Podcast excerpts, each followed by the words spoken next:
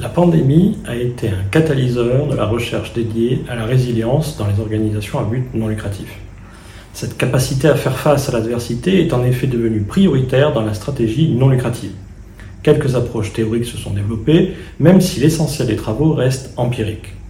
Grâce à l'enquête de Recherche et Solidarité, un réseau d'experts dédié à la solidarité, et de ses partenaires d'avril 2021, ma recherche a pu se concentrer sur les effets de la crise sanitaire sur les associations françaises un an après son démarrage. Au-delà, alors que le concept de résilience est souvent envisagé de manière progressive, mon étude cherchait à comprendre si le recouvrement des ressources, c'est-à-dire le moment où l'association arrête d'en perdre et rebondit, est une étape nécessaire afin de mettre en place une stratégie de restauration, autrement dit chercher à revenir au niveau d'avant-crise, voire de le dépasser. Quasiment 11 000 associations ont répondu au questionnaire.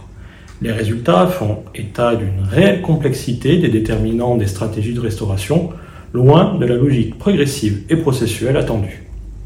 Cette recherche a ainsi permis de participer à l'approfondissement de la littérature sur la résilience dans les organisations à but non lucratif. Plus précisément, il est possible de construire un cube de la résilience afin de synthétiser la littérature. Sur la première phase du cube se trouveraient les différentes étapes, simultanées ou processuelles, qu'une association résiliente devrait connaître d'après Five. La, flexibilité et l'adaptabilité, puis le recouvrement et la restauration des ressources, pour terminer par le retour à la prospérité et la transformation. Les résultats de l'enquête permettent d'insérer entre le recouvrement et la restauration l'enjeu de la gestion des dépendances. Pour être résiliente, une association a besoin de modérer sa dépendance aux parties prenantes, notamment en construisant des relations réciproques soutenables avec les acteurs clés.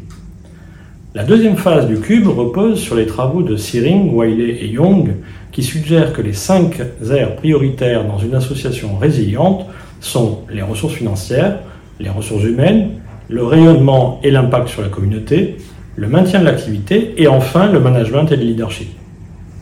La troisième et dernière phase du cube porte sur les trois horizons temporels qui permettent de classer les parties prenantes prioritaires. Le cube ainsi constitué peut être une base réflexive pour une association cherchant à améliorer sa résilience, mais peut aussi servir d'outil de pilotage au milieu d'une crise.